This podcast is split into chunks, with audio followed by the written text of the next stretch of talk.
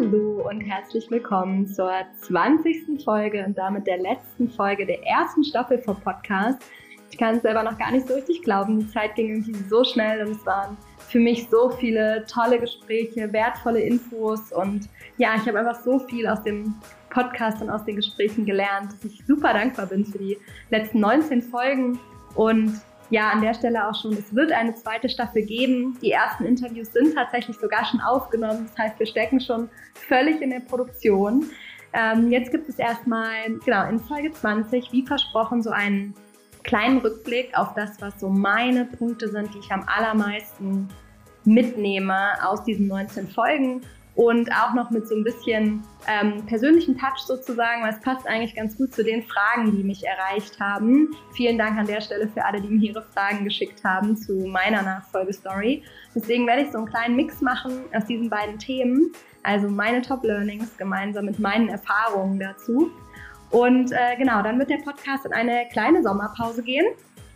Und dann wird es aber auch mit der zweiten Staffel weitergehen. Und zwar startet die zweite Staffel am, jetzt muss ich noch mal gerade gucken, aber ich meine, es ist Donnerstag, der 5. August. Da starten wir wieder los. Genau.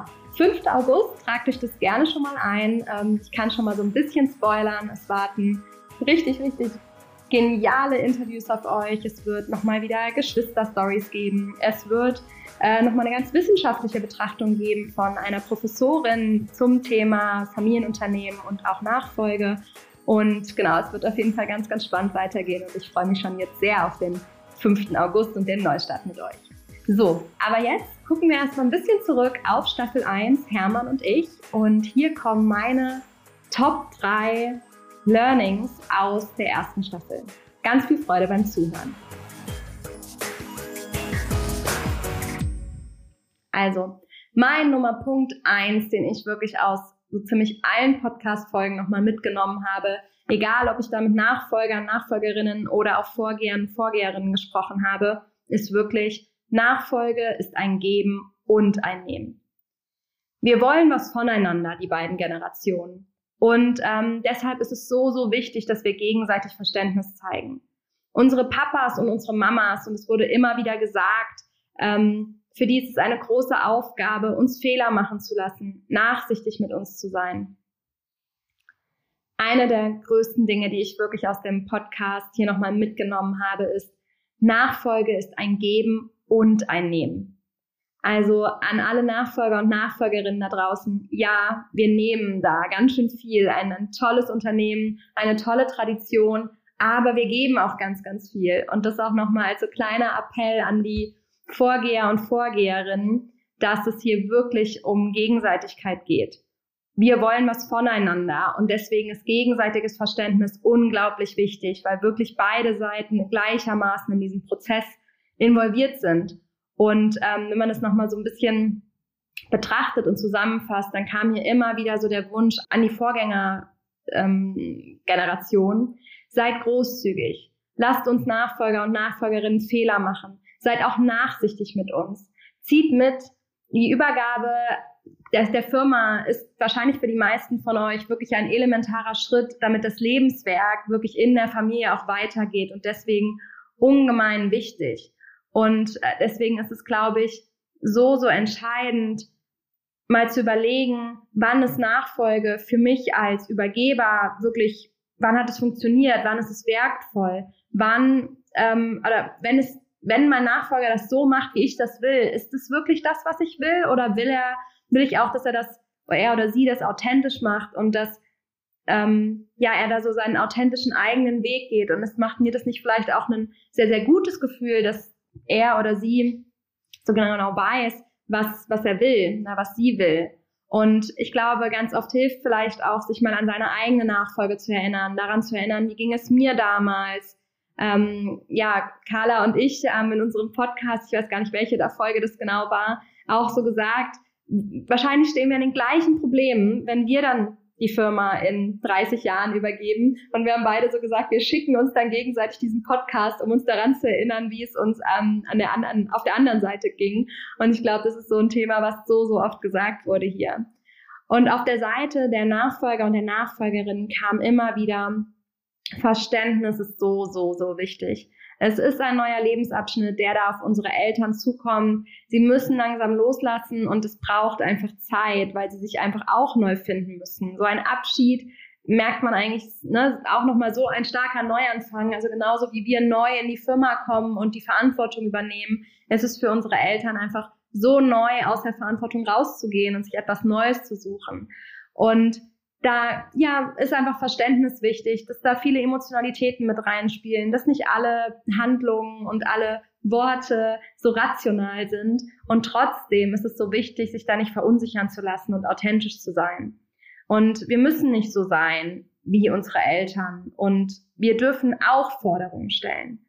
Ähm, wenn also Dinge für uns als Nachfolger so gar nicht funktionieren, dann glaube ich, dürfen wir immer daran denken, wir bauen uns hier die Grundlage von dem, ja, in der wir die nächsten 30, 40, wer weiß wie lange Jahre arbeiten wollen. Und unsere Eltern, die sind jetzt sozusagen auf dem Weg zu gehen aus dem Unternehmen. Und es ist aber unser Leben. Und daher muss es auch, müssen wir es auch so gestalten, dass es einfach wirklich gut passt und wir damit die nächsten 30, 40 Jahre gute Ergebnisse erzielen können. Und das geht in meinen Augen nur, wenn wir uns da auch wirklich wohlfühlen. Und natürlich sind Kompromisse das A und O zwischen den beiden Generationen. Aber ähm, trotzdem müssen diese Kompromisse so sein, dass wir auch als Nachfolger wirklich damit leben können und wirklich dahinter stehen.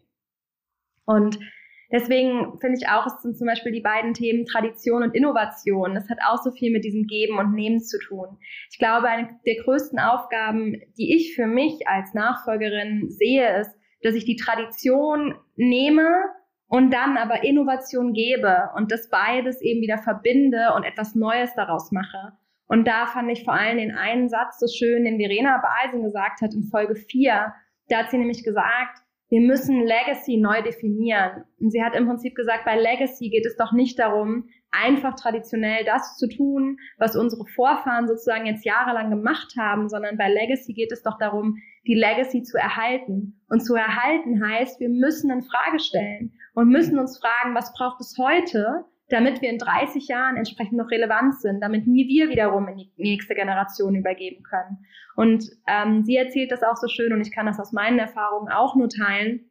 Wenn ich zurückgucke, wenn wir zurückgucken in unsere Generation, dann hat immer die neue Generation auch wieder alles anders gemacht. Also bei uns zum Beispiel ganz konkret, mein Opa hat als Schreinerei gegründet. Mein Opa ist dann eingestiegen und er hat ein Handelsunternehmen draus gemacht. Mein Papa ist eingestiegen, hat den Standort gewechselt, hat expandiert, hat mehrere Standorte aufgemacht. Also jeder hat immer irgendwie alles anders gemacht. Und trotzdem hat er die Tradition behalten. Und ich glaube, das ist eines der Erfolgsrezepte für Familienunternehmen, dass wir uns immer wieder trauen, neue Wege zu gehen und uns zu fragen, was braucht es heute, und vielleicht auch, was hätte sich, wie wäre der Firmengründer heute an die ganze Sache rangekommen? Mein Opa hätte sicherlich nicht heute da gestanden und hätte gesagt, okay, wir machen jetzt einfach klassisch Schreinerei. Und damit will ich gar nicht sagen, dass Schreinerei ähm, schlecht ist oder weniger gut, überhaupt nicht. Aber es passt sozusagen, hätte sich auch gefragt, was braucht es einfach heute, um als Familie zu, zu funktionieren, um das Unternehmen zu integrieren? Was sind unsere Aufgaben auch gesellschaftlich heute? Das sind eben andere wie die, die er damals hatte. Und genau, deswegen also unterm Strich, wir bekommen eine Tradition, aber damit die Tradition bleibt, müssen wir in meinen Augen auch wirklich mutig mit Innovation vorangehen.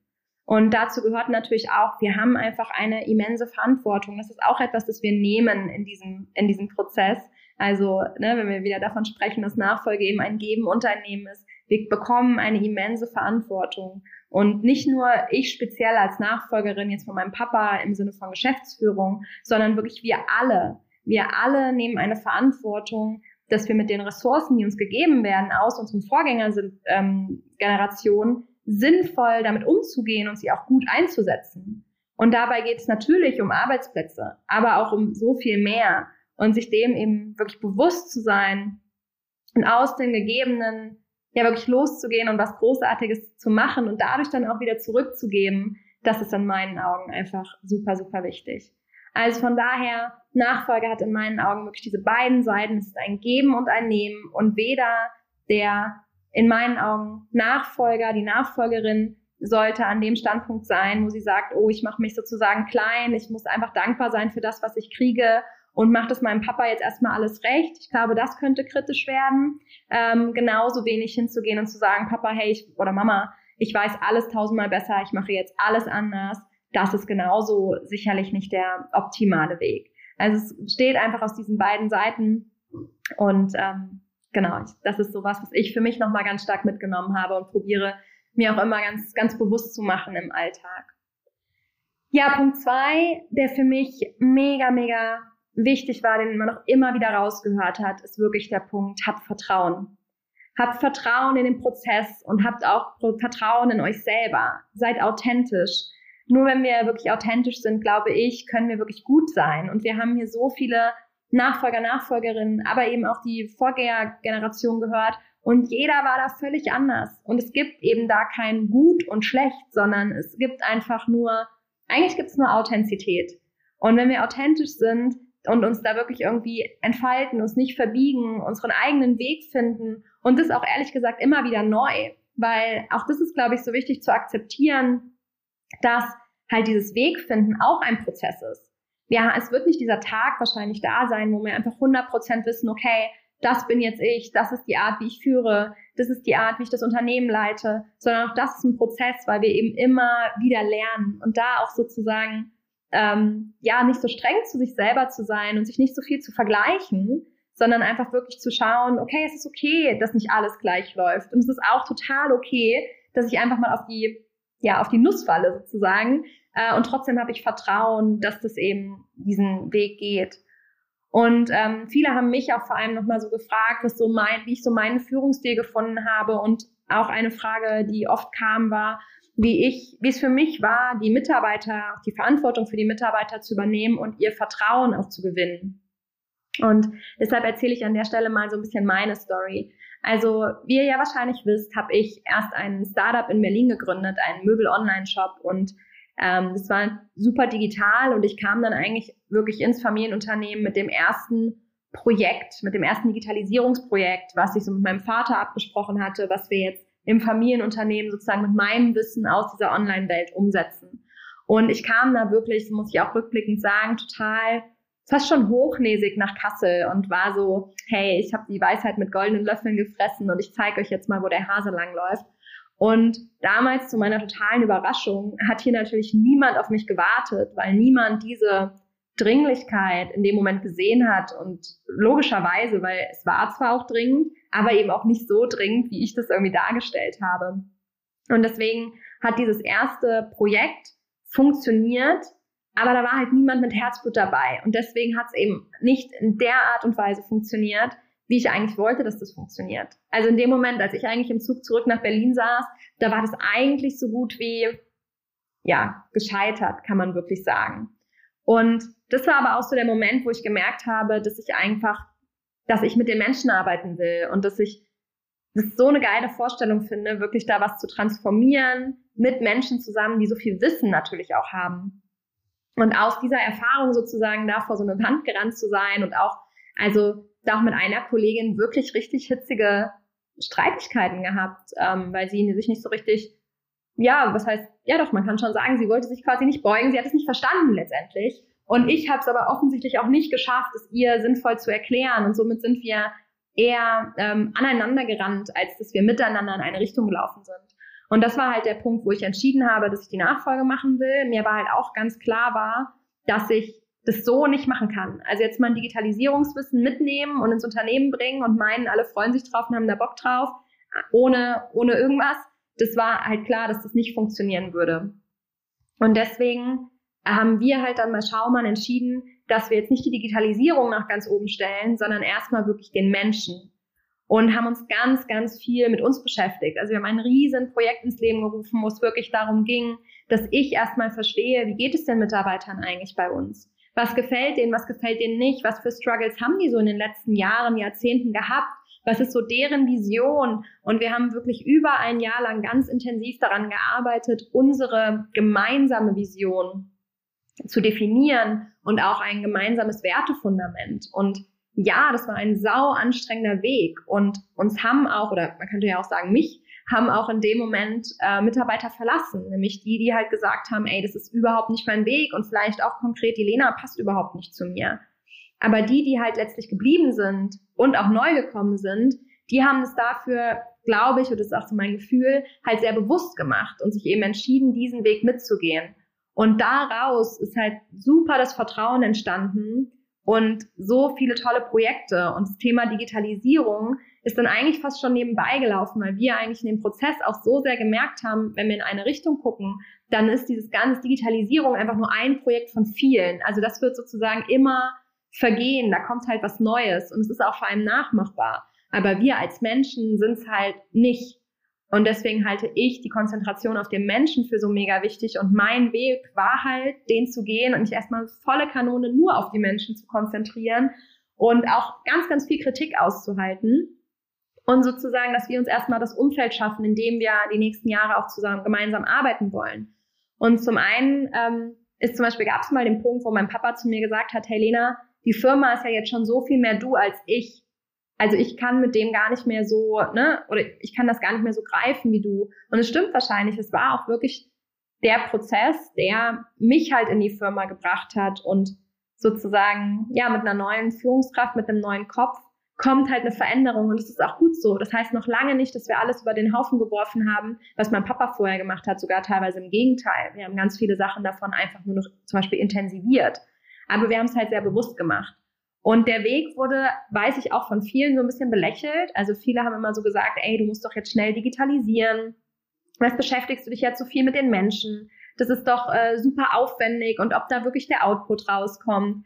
Und ja, man kann das natürlich auch nicht so sofort messen. Ne? Das sind alles sehr softe Faktoren, wo man jetzt nicht heute sagen kann, hey cool, da haben wir was gemacht und das hat, keine Ahnung, so und so viel mehr Umsatz gebracht oder so.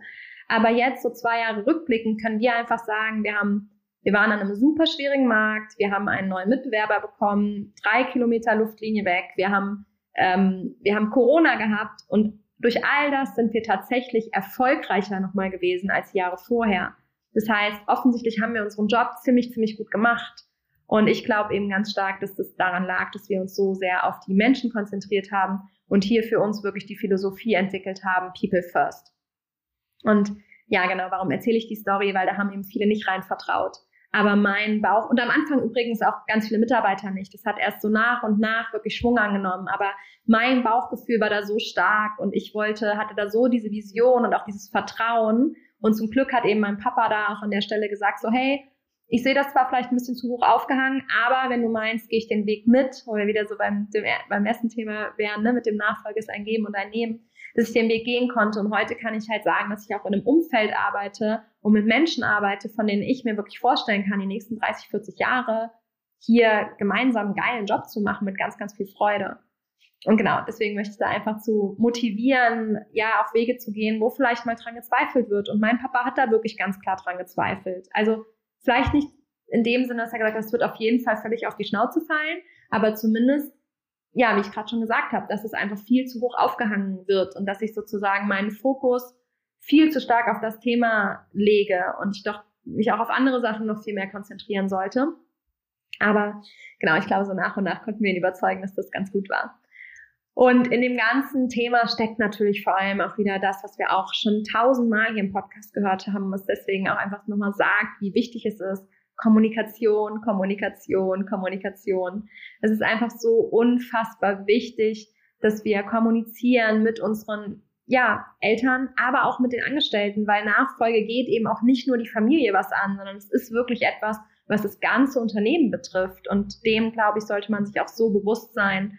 Und wenn wir da darauf vertrauen, dass die Leute auch zuhören und dass wir miteinander reden dürfen und wir nicht alles im stillen Kämmerlein machen müssen, um dann irgendwie eine Entscheidung zu präsentieren, sondern dass auch auf dem Weg man schon mitnehmen darf und sollte. Und das ist zum Beispiel was, was ich so sehr von Sana aus dem Interview nochmal gelernt habe, wo sie so schön erzählte, dass sie auch ganz bewusst zum Beispiel ihren Vater immer mitnimmt, wenn sie Gedanken hat. Auch wenn sie noch gar nicht weiß, was aus dem Gedanken wird.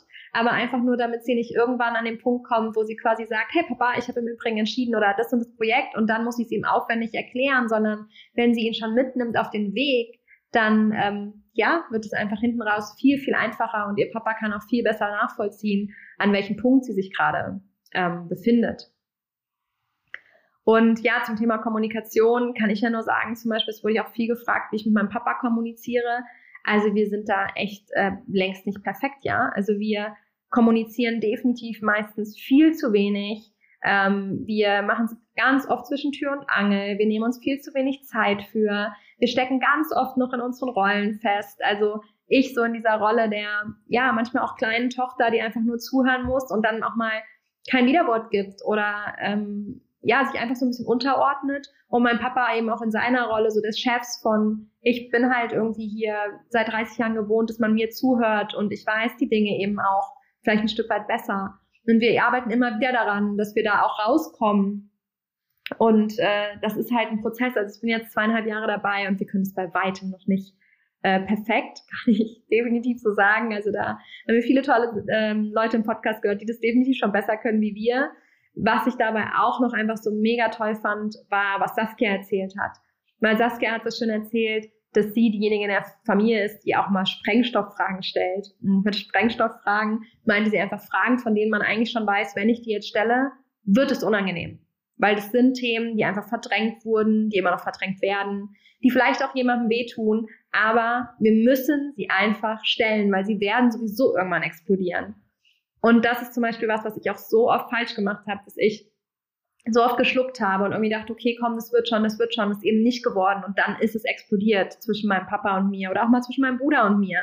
Und wir haben das immer wieder geschafft, aber ich finde es so, ähm, so schön von Saskia, dass sie einfach sagt, nee, einer muss diese Aufgabe nehmen und es hilft nichts, das Zeug zu verschieben. Lass uns einfach dran gewöhnen, Sprengstofffragen zu stellen. Und das ist zum Beispiel was, was ich wirklich seit diesem Interview mir immer wieder so ähm, vor Augen rufe und immer wenn es so eine Situation gibt, wo ich merke, oh fuck, das wird jetzt richtig unangenehm, wenn wir das jetzt ansprechen, da winden sich gerade alle drum herum und man merkt auch so richtig, die ersten verlassen quasi fast schon den Raum und die Kommunikation, also die, das Gespräch überhaupt, dann zu sagen so, nein, wir bleiben jetzt alle hier drinnen und wir sprechen da jetzt drüber, auch wenn es unangenehm ist. Und ich bin zum Beispiel auch ganz oft jemand, der weint. Ich ähm, weiß nicht, wo das herkommt, aber ich weine einfach super oft, wenn es so emotional wird und gerade mit meinem Papa und meinem Bruder ist es für mich einfach total emotional.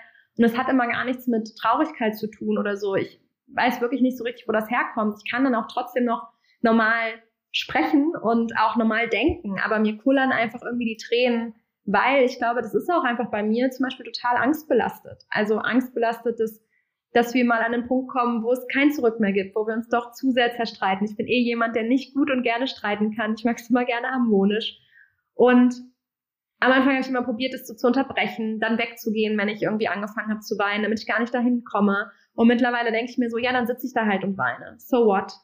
Also ich kann trotzdem das Gespräch führen und ich weiß, es kommt vielleicht irgendwie ein bisschen blöd und ich weiß auch, dass das vielleicht so ein typisches Mädelthema ist. Also mein Papa und mein Bruder weinen sicherlich seltener in Gesprächen, aber ich tue es eben. Und ich probiere es zwar schon zu trainieren, dass ich das sozusagen besser unter Kontrolle habe, aber ich probiere es auch nicht maximal zu unterdrücken. Und deswegen denke ich halt mittlerweile so, okay, Sprengstofffragen, let's go even if I cry, it's okay. also genau, von daher auch da nochmal uns zusammenzufassen. Selbstvertrauen haben, Vertrauen auch geben in die entsprechenden anderen Parteien, ist mein zweiter so, so wichtiger Punkt, den ich mitnehme. Ja, und der dritte Punkt, der für mich nochmal so wichtig ist, ist einfach das Thema, du musst es nicht alleine machen und es gibt nicht den einen richtigen Weg.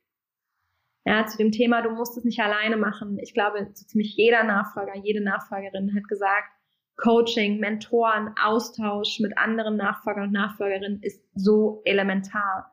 Verena hat zum Beispiel ganz konkret gesagt, Verena Balsen, ihr könnt nicht genug Coaching machen. Und ganz ehrlich, das ist auch mein, also ist für mich ehrlich gesagt auch so. Also ohne Coaching wäre ich an so vielen Stellen so verloren gewesen, beziehungsweise ich hätte das mit Sicherheit alles irgendwie hinbekommen, aber es hätte einfach den Prozess so krass verlängert. Also Coaching ist für mich immer so ein Türöffner gewesen und so ein Gamechanger und einfach ein, ja, so ein Beschleuniger, weil es mir einfach geholfen hat, schneller, ja, das alles einfach mich selber auch zu verstehen, den ganzen Umstand zu verstehen, die Situation wahrzunehmen und dann auch eine Entscheidung zu treffen, was sonst halt einfach so viel länger gedauert hätte, wenn ich das ohne Coaching gemacht hätte.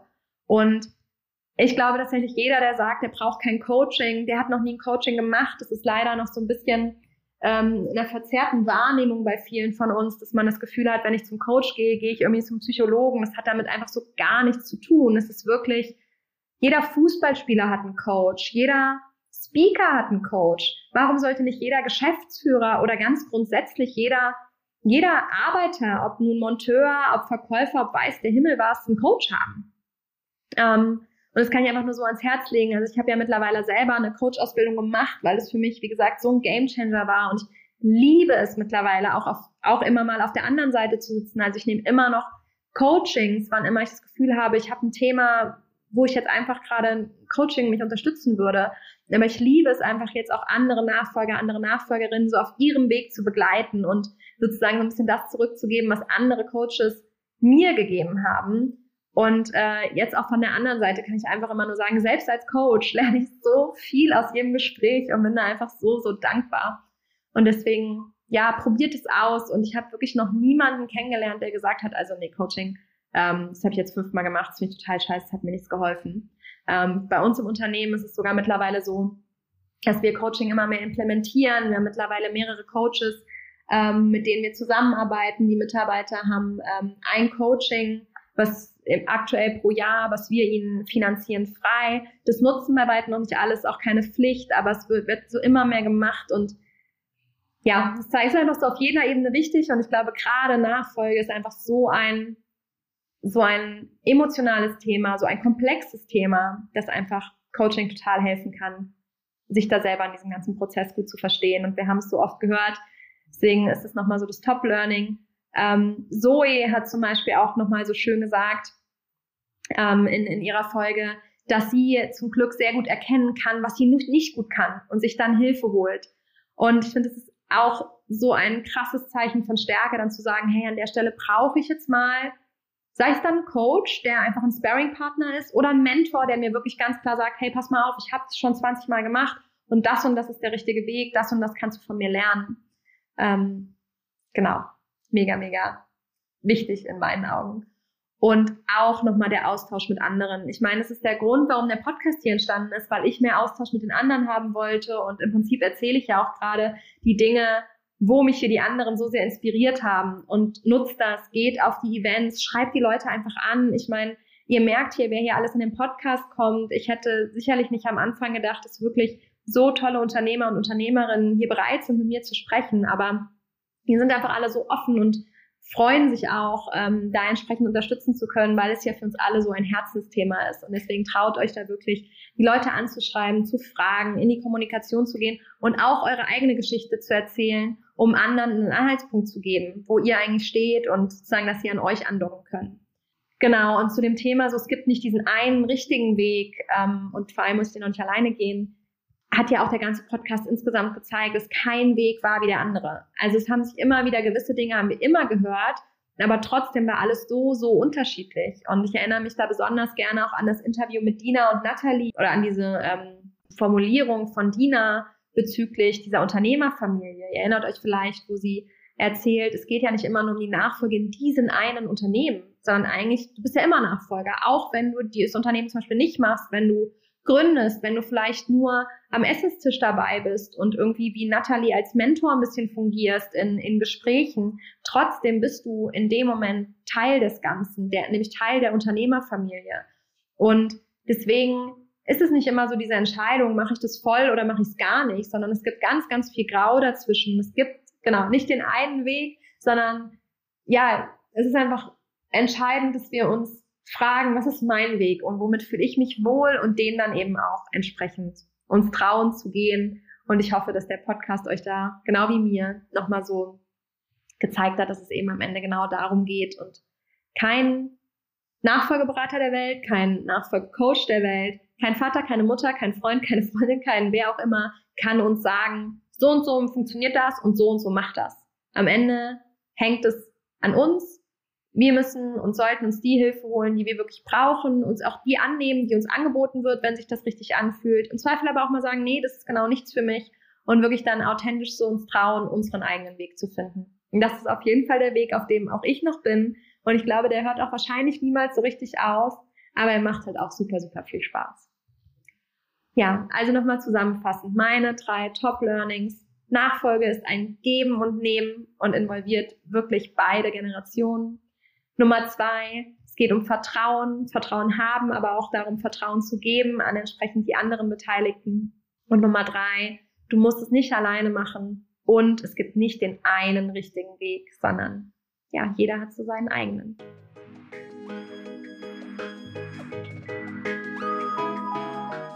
Ja, das waren meine Top Learnings aus dieser Folge und die Dinge, die mich einfach am meisten beschäftigen und für die ich am, am dankbarsten bin sozusagen, dass mir die bei dem Podcast nochmal so bewusst geworden sind. Mit ein paar Anekdoten auch aus meinem, aus meiner Nachfolgegeschichte und ich glaube, ich habe da in dem Zusammenhang alle Fragen beantwortet, die ihr mir gestellt habt. Wenn nicht, schickt sie natürlich gerne rüber. Ich äh, antworte da immer gerne und freue mich über den Austausch mit euch. Wir haben ja gerade darüber gesprochen, wie wichtig der ist. So, und jetzt wünsche ich euch einen wundervollen Sommer. Ähm, ich hoffe, wir haben viele tolle Sommertage, die wir genießen dürfen und natürlich ganz, ganz viel Freude dabei, an welchem Schritt auch immer ihr in der Nachfolge gerade seid. Ähm, ja, wir kommen so langsam aus dem Corona-Loch. Ich glaube, wir haben alle uns ein paar Fragen zu beantworten, was eigentlich so im nächsten Jahr vielleicht passieren soll mit uns, wo wir hinwollen, was Corona auch für uns verändert hat und genau, deswegen wird der Podcast jetzt einfach mal so ein bisschen still. Ich bin auch gerade an einem Punkt, wo ich einfach genau das auch mal wieder ein bisschen überlegen will und muss. Und ich freue mich aber so sehr schon auf alles, was da kommt. Mit euch auch gemeinsam und dann natürlich auch darauf, dass der Podcast wieder losgeht und wir hier weitermachen, damit uns auszutauschen. So, jetzt aber Schluss mit dem vielen Gerede. Habt einen großartigen Sommer. Wir hören uns am 5. August wieder. Und bis dahin freue ich mich riesig, wenn ihr mir eine Bewertung bei iTunes schreibt und mir gerne auch mitteilt, was ihr euch vielleicht in der nächsten Staffel bei Hermann und ich noch so wünscht. Ja, welche Gesprächspartner wünscht ihr euch? Welchen Content wünscht ihr euch? Schreibt mir alles rüber und dann machen wir den Podcast gemeinsam zu dem, was wir, ja, was wir alle uns wünschen und was wir alle brauchen. Vielen Dank und bis bald. Eure Lena.